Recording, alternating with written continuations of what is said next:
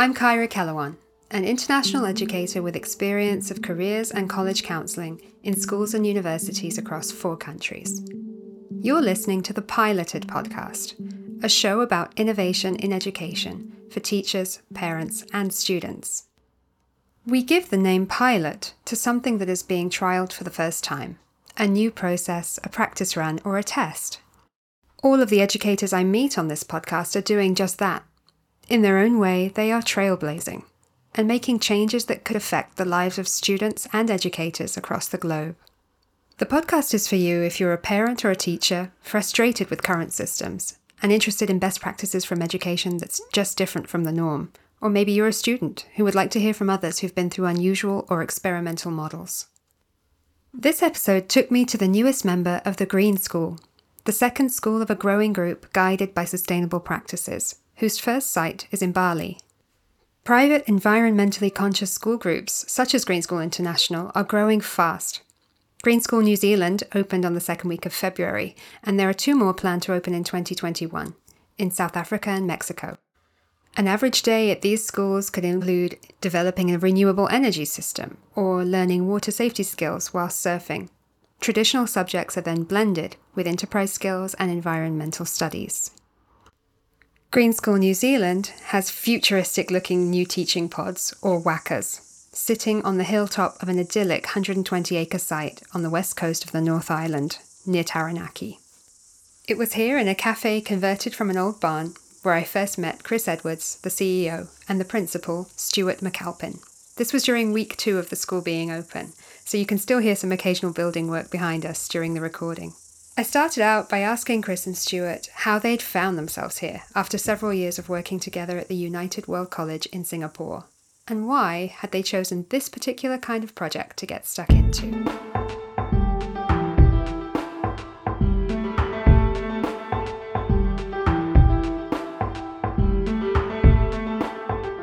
I'm Chris Edwards, CEO of Green School New Zealand. I'm Stuart MacAlpine, uh, Principal of Green School New Zealand. Thanks for the introduction. Thanks for welcoming us onto this beautiful, beautiful campus, which we can see is developing at a rate of knots. Tell us a little bit, if you don't mind, in conversation, just what brought you to Green School and how, how your kind of professional journeys brought you both here. So, my professional journey should not have brought me here. I had no intentions of coming here whatsoever. I gave my notice some 14 months in advance to what was the biggest international school in the world, UWC, and I fully intended to go back to the UK um, to ramp things down a little bit, Right. um, do something perhaps a little less onerous. My misfortune was to meet Michael and Rachel Perrett, the founders of Green School New Zealand, who said, Don't go back to the UK, come and have a look at this field and use your imagination. So last March I came, I had a look at this field in beautiful Taranaki, New Zealand. I used my imagination as best I could while Mike spoke to me, and his vision was so compelling and the mission so urgent that I did a 180 degrees and I decided to come to New Zealand to help start Green School New Zealand. Wow, so that was your family as well, coming from Singapore. Th- There is only myself here at the moment. My wife is travelling regularly from the UK, but yet it was a huge shift in my thinking and in my travel plans. And Stuart, where did your journey enter? I think I was also at the United World College, um, where Chris was, and I'd wanted to work at the United World Colleges for pretty much most of my life, like at least all of my adult life. So in many ways, I could have stayed there forever. That was one option of just like this is really great, and we're done now. That's it. Just Yeah. enjoy it. I think the chance to try to do something that feels meaningful with your life is something I think that UWC gives to both learners and teachers. Mm-hmm.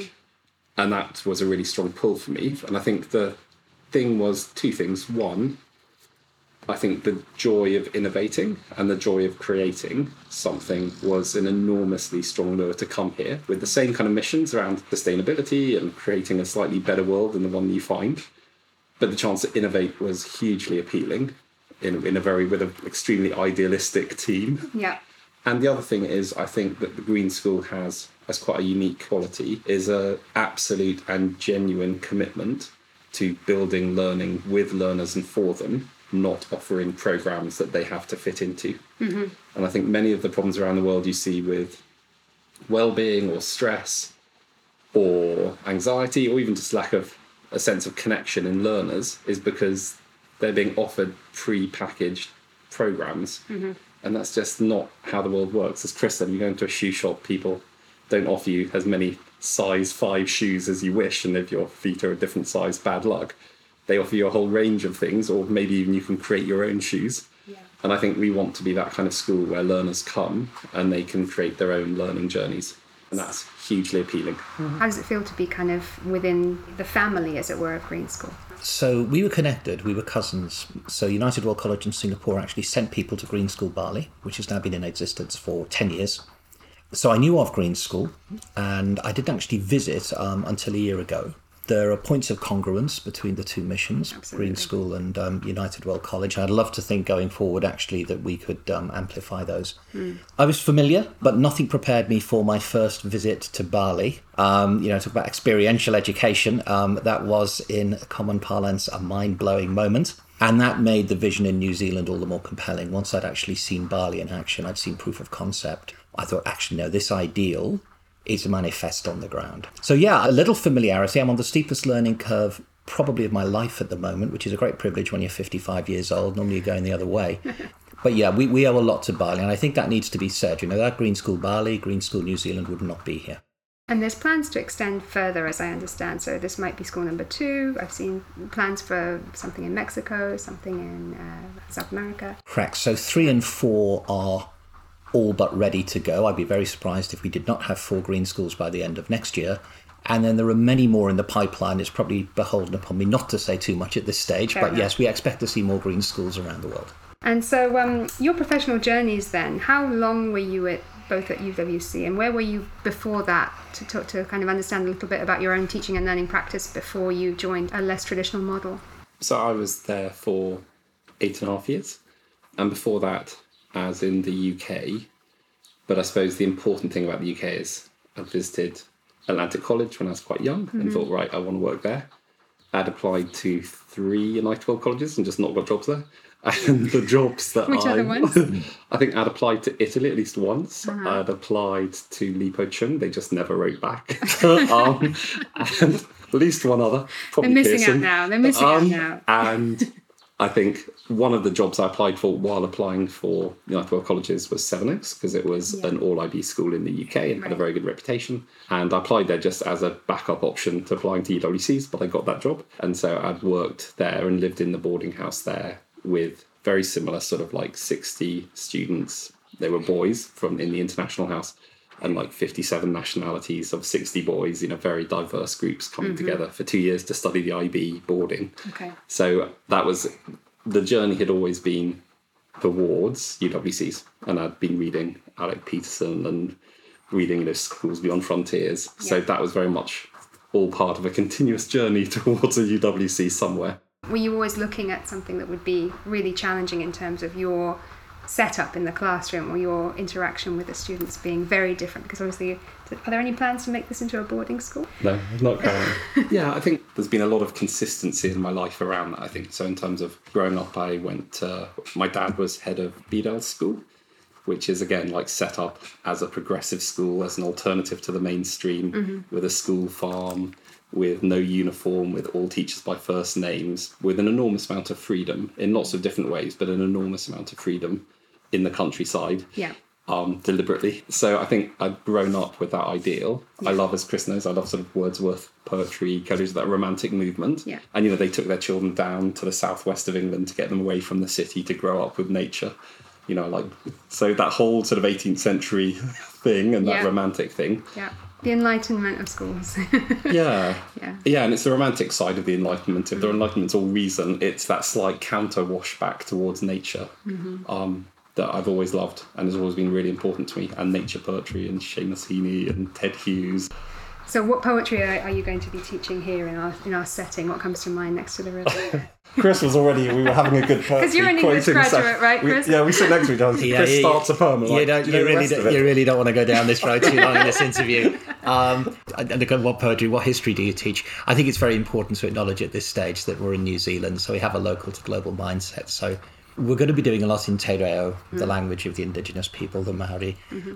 There are a million and one poems I shall learn sat by that river myself. I won't necessarily be sharing them um, with the students because I think it's important that we go beyond English literature from the word go, mm, which we will do. Yeah.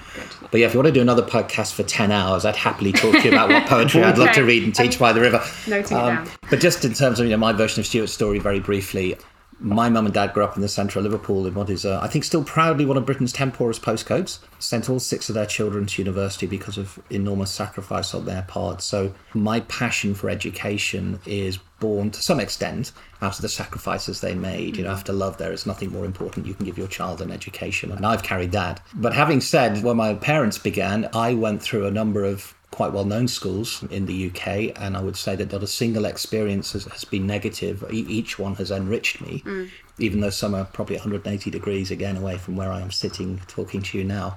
But they've all played their part. They ultimately led to being head of a large school in the UK for 10 years, Bromsgrove. I think it's 2,000 students now.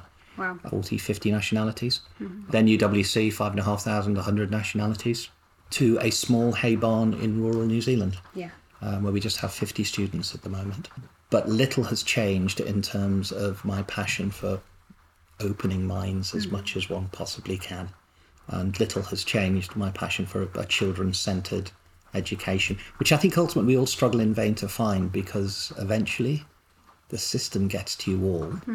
So may this be the first school I've worked at where the system doesn't get to anybody. Let's see. Right. So, okay, that takes me on to a couple of questions that sort of stem off. So, one is obviously about the families that you've attracted so far, and I know you're at 46 students at the moment. You intend to grow by 10 times that in the next coming years. So, um, what are the families like who've chosen Green School here, and, and, and kind of, you know, where do you fit at the moment into this community that you're in? Yeah, so very interesting. The demographic at the moment is a mixture of people who've literally moved continents to come here.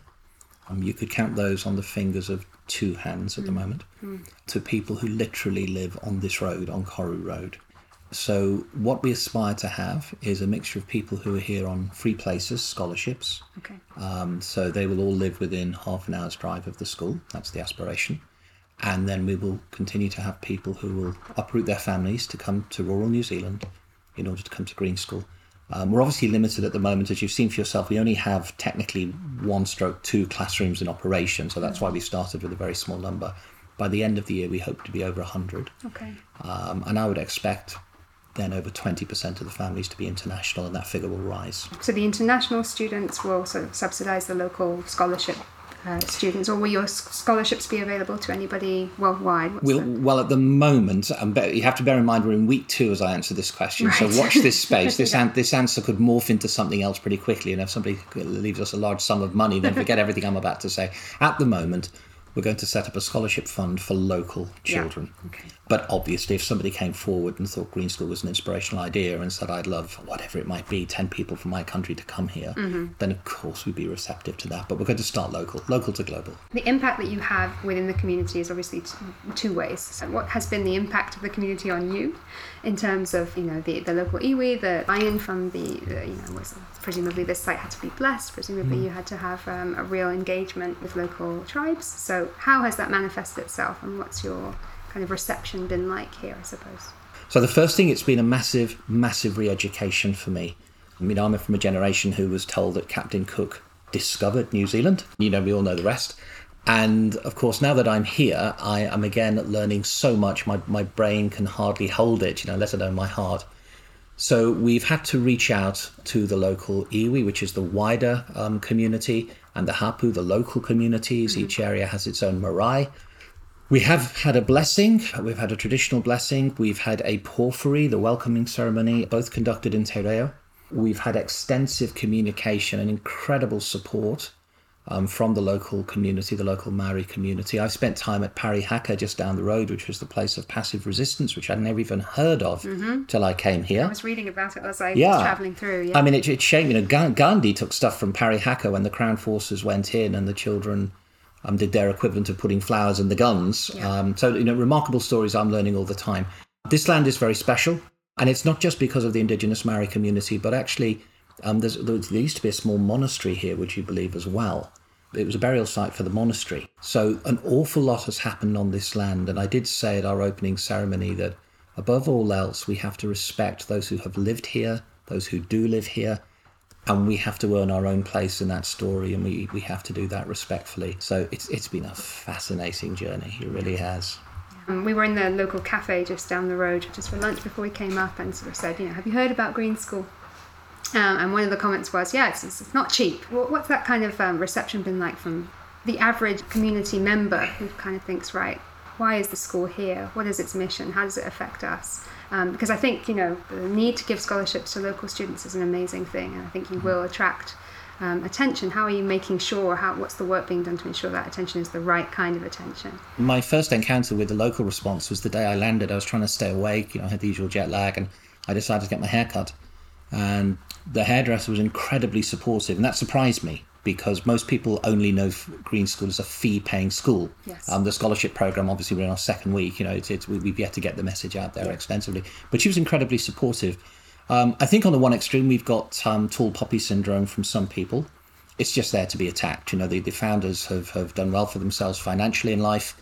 Um, so let's just bash it as much as we can. Some people drive to school. If you're moving continents to get here, you must have flown. What a bunch of hypocrites you are, etc., etc. And, and, and that's fine, and you, would expect all that. I, I, simply flip it around and say, okay, so if they hadn't done it, the world would be a better place, would it? Hmm. If Green School didn't exist, we'd all be happier and better. Of, of course, we wouldn't.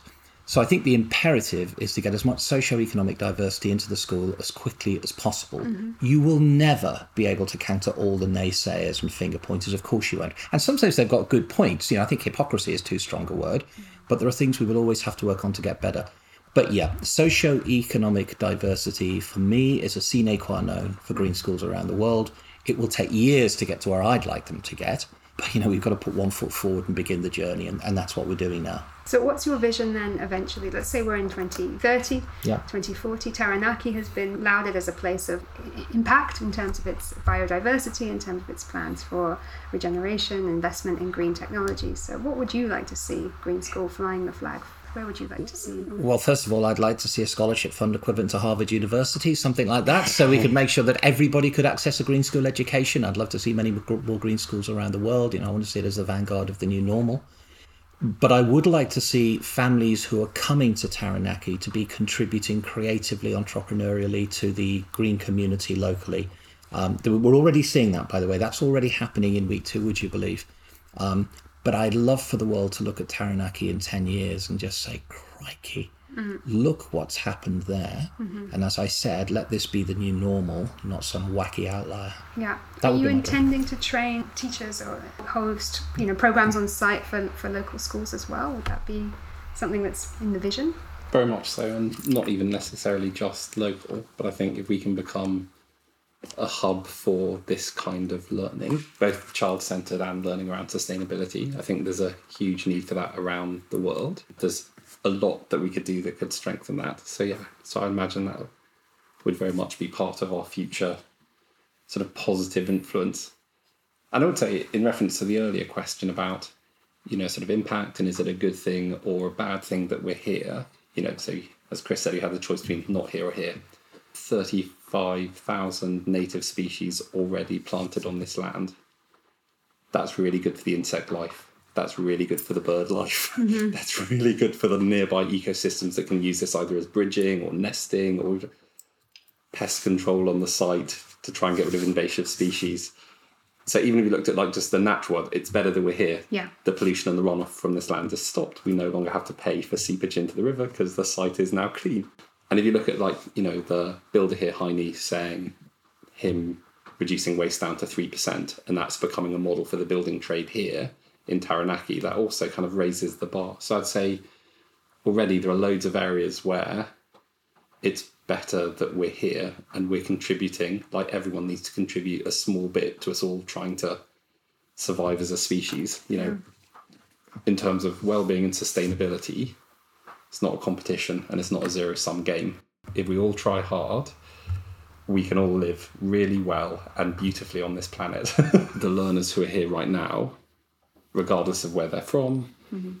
thriving and being happy. Again, it's not a zero sum game. If human beings are happy and we're doing great work to help children thrive, that's good for everybody. We all benefit if we've got happy people in the world. Well, obviously, having happy children is, is paramount. So let's go back. I know we're in week two your teaching and learning then what is the foundation of you know life for students at, at green school what, what will you like them to walk out of here knowing how to do so i think i think the first thing would be if foundation implies build the house mm-hmm. in a sort of quite mechanical square way then swapping the metaphor over to like we use the unfurling fern as an image of thriving and of learning so i think for a start of it would be like how are you helping children to sort of unfurl and grow. And I think part of that is not having rigidity. Like Chris says, you know, the system will get you. Like the pressure to bureaucratize things and lock them up in rigid lines is very strong. We're trying to create something where there's a very broad map of learning and possibilities, and that the journeys are your journey to a mm. certain extent, you know, as much as we can. The way that we do that, I think, is trying to get a really good spread and balance across. So I think we have what we call the Koru curriculum, which is the sort of well-being curriculum, but well-being taken in terms of both the spiritual and the emotional and the physical and the mental, and a, a really sort of filled out notion of what it means to be well. And then we've got proficiencies because to use teacher speak. Yeah, yeah, please do, because um, I think we'll have teachers listening. Okay, so to use teacher speak, if you think about Reggio Emilia, literacy and numeracy are symbolic languages. They are extremely useful, and you because they are a skill essentially, they're a communicative skill or an interpretive skill. They thrive on sort of building fluency and practice, which does mean they need practice. Mm-hmm. So we have the proficiencies, so for numeracy, literacy, and Te Reo Maori, which we want all learning to feel real. Mm-hmm. So that means about relationships, about experiences, about being action orientated, and about local to global contexts. But we do want to build fluency, which is quite a traditional goal, but that's because it's quite a useful thing to have. Absolutely. And then next over to that, we have voyages, which would be sort of conceptual learning around sort of four voyages through the year for our four terms which are broadly seasonal and broadly aligned to sort of sustainability goals, like sustainable development goals or points of the compass in the compass model. And so we've got those, and we co construct those with learners, and we're using strategies similar to the, again, teacher speak, similar to the hackathon methods we used for Sky School, where you co construct learning with groups of learners. So those are the voyages. And then we've also got Hikoi, which are kind of your pushed out individual journey. Hikoi means, you know, to march, to walk purposefully and that's both experiential learning but also student driven passion projects as it were. You know like i want to become a professional photographer. Right. or like i want to go and build a hydro plant up that river and you know whatever it is. When would they start? What age would they would they begin on all the way through but it just the amount of scaffolding the teacher does for that might vary. So today everyone's out in the sea, yeah. learning to be safe in the surf because that gives them a strong basis for the next time they say, I want to go and sail or I want to go and take a surfboard up. Mm-hmm. We're kind of just building in a base there. So they've got some of that safety and competencies around, okay, you're good to be in the ocean. Um, so that's today starting. Okay. Yeah. I think that broad framework of Koru proficiencies, voyages, Hikoi means I think we can get the best of all possible worlds the parents who you're looking to attract or in the next sort of phases, what kind of discussion, I suppose, will you need to have in order to relay those goals in a way that is meaningful within systems that exist in terms of outcomes and students get it going on to further studies, mm. etc. What has the discussion been like? so I, I find myself reversing conversations quite a lot, and mm. I find myself describing what we're doing as ruthlessly relevant. Because again, you can imagine, you know, at one extreme there are naysayers saying, "Oh, I don't know, they hug trees all day or whatever they might do. They put a bandana on and sing kumbaya around the fire." In fact, when you look at what's going to be required later on in the 21st century, and I'm not just talking about climate change. I'm talking about skills that are appropriate in other areas then I think the Green School curriculum is as relevant as, as one can possibly imagine because the skills, the ethical dispositions that we hope to instill, or sorry, that's the wrong word, actually, it's not instill, I'll take that back, that we hope to nurture and to foster and allow to flourish in young people, this is what is going to be required in the future. And there are lots of schools doing this very well, but our particular approach here at Green School, I think, is towards the radical end, mm. but it's actually towards the radical end of relevance. Mm-hmm. And I would say to people, point to that which is not relevant here and I can't find anything. So I feel very strongly about this. I go back to this idea of us being the vanguard of the new normal. I'd love to think there's a point, sorry, a point in future time where multiple schools are taking a green school approach, even if they're not in and of themselves green schools. In terms of technology, and, and obviously here we are on, a, on what will be a working farm, what will be your availability, I suppose, of 21st century technologies to students who maybe do have an interest in, in VR and AR? You, know, you were telling me earlier that you have an incredibly fast broadband connection. What else Yeah. can you visualize being um, on the kind of list? Well, I make a clear distinction here. Um, in terms of walking around all day looking at a screen, not on. This is about human relationships. So you leave your phone at the door and, and you deal with people here. In terms of bringing your own machine to lessons for research, etc., only in senior high school. We have Chromebooks for younger students, um, but they will always be at teacher's discretion, teacher directed with the Chromebooks. So screens by and large during the day, only when necessary, and you certainly can't have your phone. That said, once we get the innovation center set up and it's not ready yet the innovations then we want to do what Bali do which is to have cutting edge technology absolutely cutting edge technology. So those people who want to engage in passion projects can do so mm-hmm. with the kind of equipment they would be using as adults. Okay. but we don't want that wrecking human interactions during the day. You go there for a purpose you leave then you deal with human beings face to face afterwards. So that's my super pragmatic answer to that question. Stuart might have a more visionary response i don't know. Screens can be used as a substitute for relationships or to replace the need to sort of connect in classrooms or to sort of manage students in a very sort of dreary Orwellian kind of way. And mm. that's not us, and that's not why you'd pick such a beautiful place. So some people do then assume, oh, so it's no tech then? And the answer is exactly what Chris said. No, no, spikes of intensely creative use of tech would be great. And I think we have a lot of entrepreneurs in our community, mm-hmm. not least our founders, but actually many, and so does Bali. And I think there is a genuine interest in pushing boundaries, making businesses, making social enterprises, seeing what's achievable, seeing what you can do that others haven't had the visionary sort of insight to do. Hmm. And I think when I think of where we might go with tech, my mind goes towards that. So I'm getting two things. Like one, one overall feeling I have is that you want children to actually have a childhood that they enjoy, that is outside in nature, that is um, linking them to, to feeling as though they are really part of their environment. But then the second thing is being able to prepare students for that 21st century world of work. They will be able to have access to the things that they understand to be relevant or needed, necessary to them.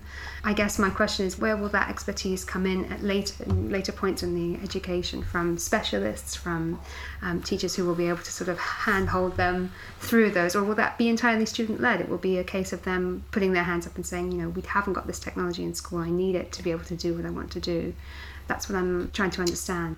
anyone who has access to a screen can be part of the Green School community, um, receiving, giving, sharing. Um, and what I mean by that is that I think we have to get away from the idea of we, we only have a certain number of teachers on the ground. Just look at our parental body already, and we've, we've with our opening parents, you know, we've looked at who wants to volunteer for what. And in one or two cases, you know, we have world class, world class expertise which can come to school anytime Yeah. we have world class expertise in every continent in the world, and if someone feels aligned to us, they can appear on a screen and they can help immediately. So we want to tap into all of that. That's the faculty as I, you know, as I see Green School going forward. Yeah. So I, I just don't see any issues. I mean, I'd, I'd extend it. You know, if somebody came here tomorrow and said, "Look, I want to learn uh, ancient Greek," why not? There's no reason why you can't learn ancient Greek and go and study in an ancient university if that's what you want to do um, in Green School New Zealand. Um, so it isn't just about technology per se. I think it's about almost any subject and just rethinking what great pedagogy looks like. What you mustn't do here, though, is lose that sense of community and human interaction that will make up your day to day life. A distinction in the question was between having a really good childhood and then the world of work. I don't think there is a distinction, and I don't think they're two different things. I think the greatest need, if you want to have a rich and fulfilling life, full of like joy and thriving with purpose, is what Kurt Hahn would describe as finding your grand passion, whether that worked or not, is that sort of entrepreneurial sense of I can make change in the world and I can just make it happen. And I think our program is designed for that. And if it didn't churn out a lot of entrepreneurs, many of whom may go to mm-hmm. university mm-hmm. on their entrepreneurial journey, some of whom might not, but who start businesses, create things, create sustainable enterprises, I would be very surprised because it's so much written into the DNA of Bali and it's so much written into uh, you know our founders and community members here you know of, of the people who have come here one of them is a professor of entrepreneurship in the UK who's you know flown here to be at this school. Our founders are entrepreneurs. Our community is full of entrepreneurs. So I think the idea that there's a distinction between having a childhood in which you thrive with purpose and learn to take ownership of your learning, take action and impact in the world, and that somehow that's distinct from work. It's not train yourself into a narrow niche and then ask someone else to give you a job if you're lucky. It's just that's just not the way the future of work particularly looks. I think. I think more the idea of how can I create value? What can I start? What can I do myself? Uh, uh, is there more than one thing I want to be good at and to be doing with my life? Yeah. I think is much more like the future of work. And I think of, you know, sort of, I worked with Sky School and Polly and Mia, who founded Sky School. That, that's their job. And then Yeah. obviously, Me as someone I'll be talking to in a couple of weeks, okay, actually. But so there you go. yeah. So, you know, that, that was their job of, you know, you have a strong sense of purpose. You see something he's doing in the world. You do it regardless of anyone else's permission or a salary or job. And eventually you'll work out how you can live while doing that. Mm-hmm. And that becomes your job because you've made it. And I, I think a childhood in which you learn to really own your passions, have agency, take action in the world, bring other people with you, create opportunities is the most fantastic preparation for a fulfilling life. for our 21st century world of careers as yes. well. Because as we Yeah, know, jobs are going to change so rapidly. Yeah. And people are going to be retraining all the time. So Yeah. And it might not be a job, it might be, you know, a career that you create rather than a job someone gives you. So in this context, then you meant someone already mentioned tall poppy syndrome. I think it was. I think it was you actually. How does that overlap with what you're experiencing in terms of local culture, community, industry here? Do people get that when you're explaining what Green School does? Do you think that's that's some work that will be needed in order to explain that? Yeah, maybe we're not necessarily going to create people who fit into the sectors that are already in this environment, but we are part of a change that's happening here in Taranaki. New Zealand also has. I'm getting to know the culture from a very starting point. You know, I've read quite a few books before I came here, and I'm slowly getting to know it. It's got, I think, a deep suspicion towards anything that looks pompous or hypocritical. Good, so should it. I think it's also got a very strong streak of kind of the Edmund Hillary model of rugged individualism and going out there and doing your best and trying hard and working hard. Yeah. And I think if people understand that the Green School is more at the he- Edmund Hillary end than it is at the pretentious end, Yeah. then they might suddenly think, actually, this is fantastic. this is us. this is what we do. self-sustaining. We're not yeah. pretentious. We're not arrogant. We're kind of straightforward people, but we're willing to work really hard in stuff we believe in. Hmm. And then I think those that understanding might come. That's a great answer. Yeah, I think I think that's that's key actually. Ki- ki- kind of getting on board with the rugged individualist nature of a country makes a lot of sense. We've already talked about the world of work changing, and we've talked about how Green School might approach that. We haven't talked about the great looming macro issue, which is the state of the world, um, its physical state, um, and how that is impacting upon people, upon places, upon cultures. I think it's imperative, regardless of how quickly you think climate change is taking place and the extent to which you think humans are responsible for that. So perhaps if we just park all that for a moment, because I know people have different views about the speed and why. I think it's absolutely essential that we produce people who can communicate with people who see differently to them. Because one of my huge issues with many movements who are fighting on behalf of a better world is that it's bubble speaking to bubble, if that metaphor isn't too crass. How do you speak to entire nations, entire cultures who are either too poor or conditioned in a certain way so that they're not thinking about climate change at all? And those people number millions, if, if not billions. So, one of the things I'm desperate to do at Green School New Zealand is to remind people that you have to engage in sensible arguments. And this is a world now where even science seems to be taking binary positions. Mm. We seem to have lost the ability to talk to one another meaningfully.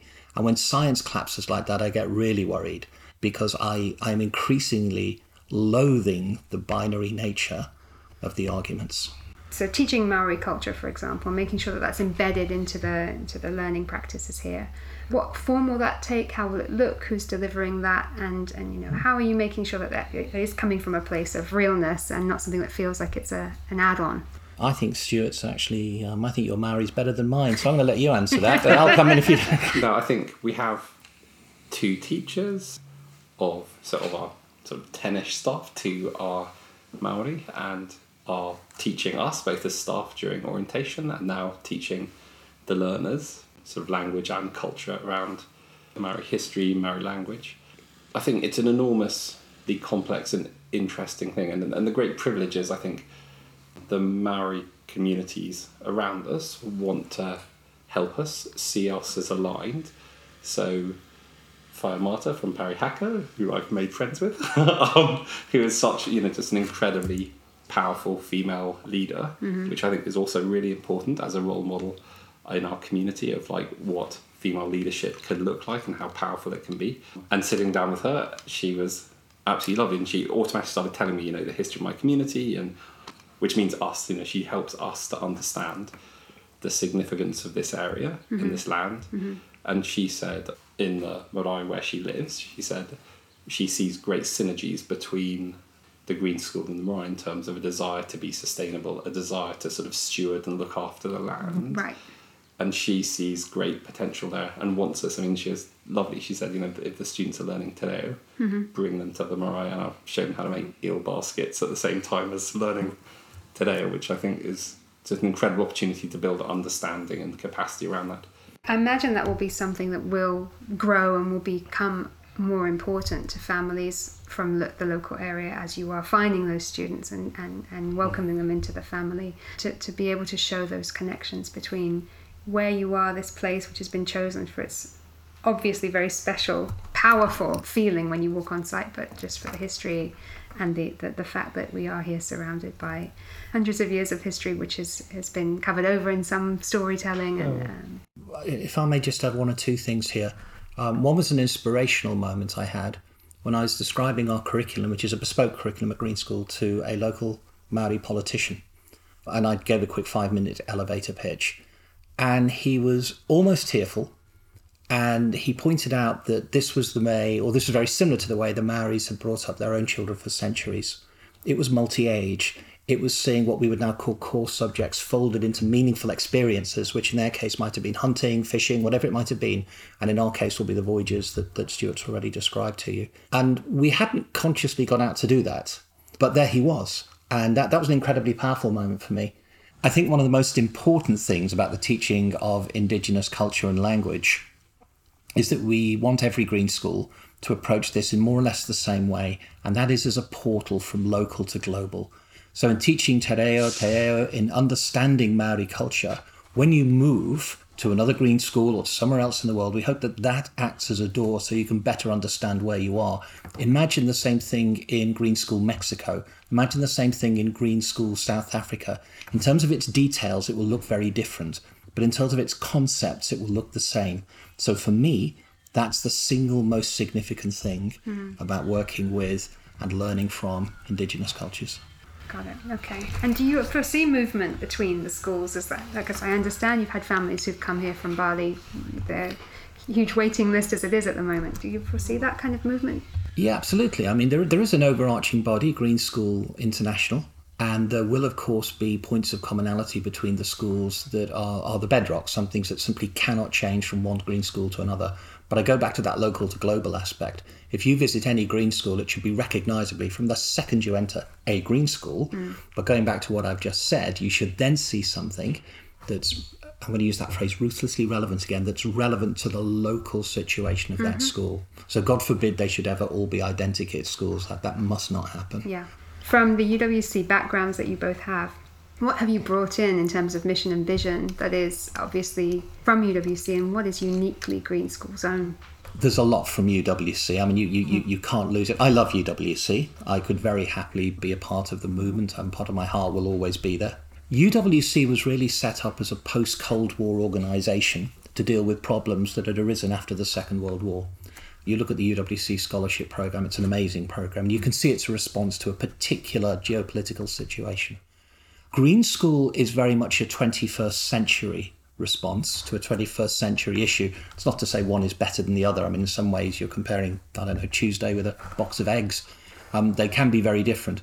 So, in terms of values, I think very little. We use something called I respect values at Green School. I look at the values of UWC and the individual schools within the movement, very, very similar.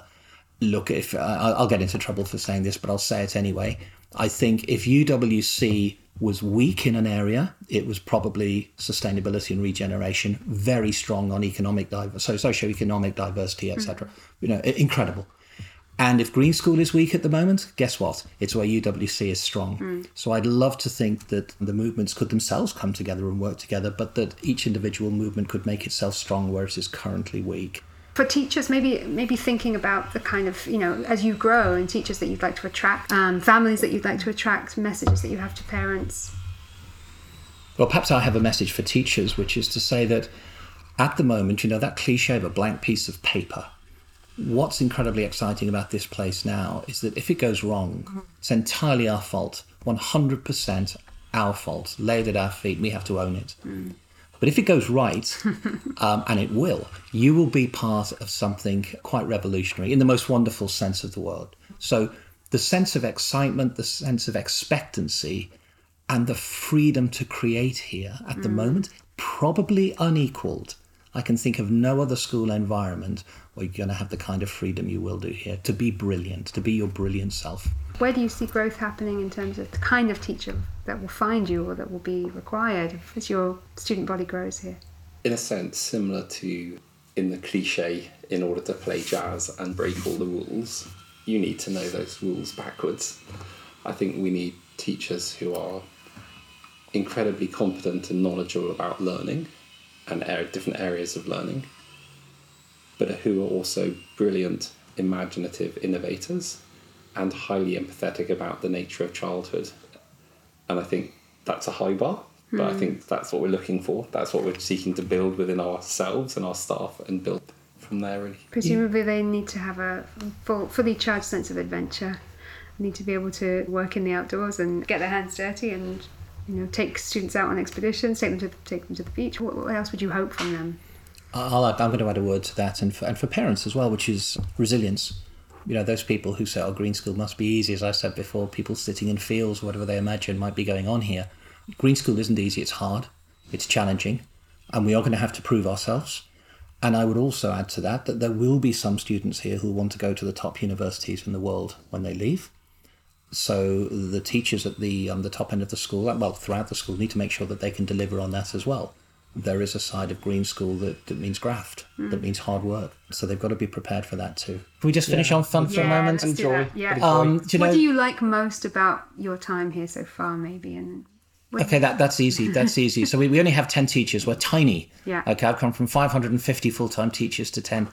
And we stood up on Friday at our opening party and we sang in Te Reo, and only two of the teachers are Maori, so eight people were singing in a language other than their own. And we sang in harmony. I think we blew the audience's hmm. mind, if I say so myself. I don't, I don't sound like Freddie Mercury here at Wembley, but I think it was pretty good. And we did it with smiles on our faces. Nobody was self conscious. Nobody was looking the other way or didn't want to play a part in it. There is something so spontaneously joyful about this school at the moment that I find it difficult to put into words, and it was best described in that song. what was the song, if I may ask, that you were singing? What's it called? Waka, Whakataka Te Hau. Excellent, excellent pronunciation. I can well. tell you what it means as well. Tell us what it cease, means. Cease the wind. So it's a song or writer about sort of well-being and calm and letting calm winds come. That's a really nice place for us to finish, I think. If that was the goal of, of what Green School can do for your learners, then I hmm. think you've sum, summarised that quite nicely. Now, in my defence, I missed all the rehearsals for the song, so I only came in at the last minute, so I, I, forgot- I, I knew the words, but I can't remember what it was called. no. But are you having fun here? It seems like you are. I think I get the sense that you're having a lot of, uh, you know, obviously setting up a school is a massive, massive ordeal. you, But you, it, you can't not. I mean, you'd, you'd have gone mad otherwise. like I said, it was a field when I came in March. I was still at UWC. I didn't leave UWC till June, July. Um, but I stood there less than a year ago. There was nothing, Yeah. just cows. Yeah. Oh no, what have I done? And um, and then my favorite, my favorite moment so far. I wish I had the phone so I could show you the picture. So two schools ago, when when I left as head after ten years, you get your portrait painted.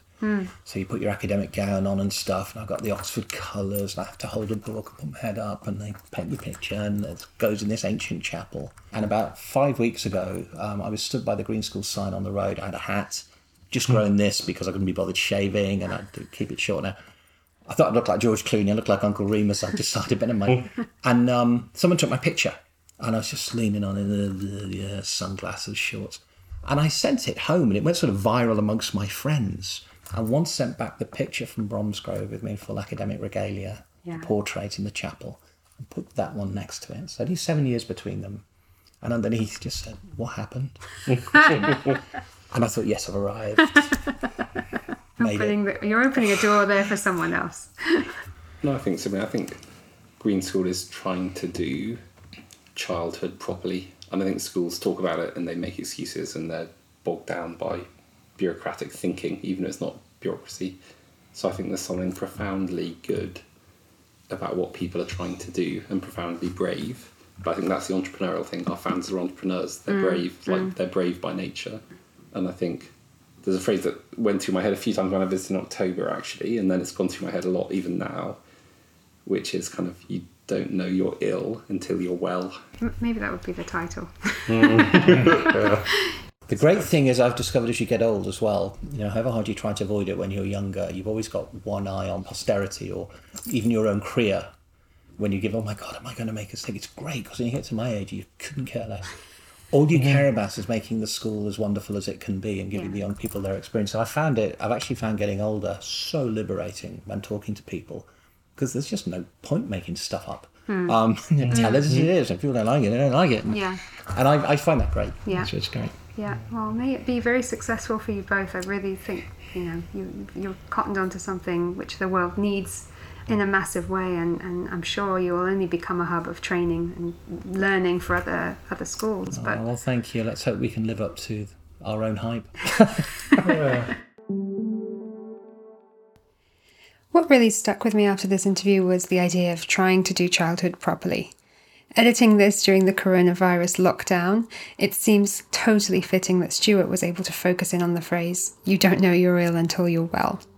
Schools are having to undergo unprecedented change as we speak right now all over the world, and online learning is becoming a necessity. Major exams have been cancelled, and teachers and learners are in real anxious flux. However, schools like Green School that have an eye on the well-being of students not only seem to be thinking about preparing their young people better for the changing nature of the external environment and the world of work, but they're also going to be able to build resilience and adaptability in those same learners. After all, if your school has co created your learning with you every step of the way, you might just end up better prepared for those slings and arrows that come along with life. Join me for the next episode of the Piloted podcast, where I'll be talking to Claire and David Price, OBE, as they take project based learning to Australia. I'll be talking to them about what we've been doing right and wrong in 21st century education. You can stay up to date on Piloted by following us on Instagram and Facebook at The Piloted Podcast, or you can say hi on Twitter, just at The Piloted. Thanks for tuning in.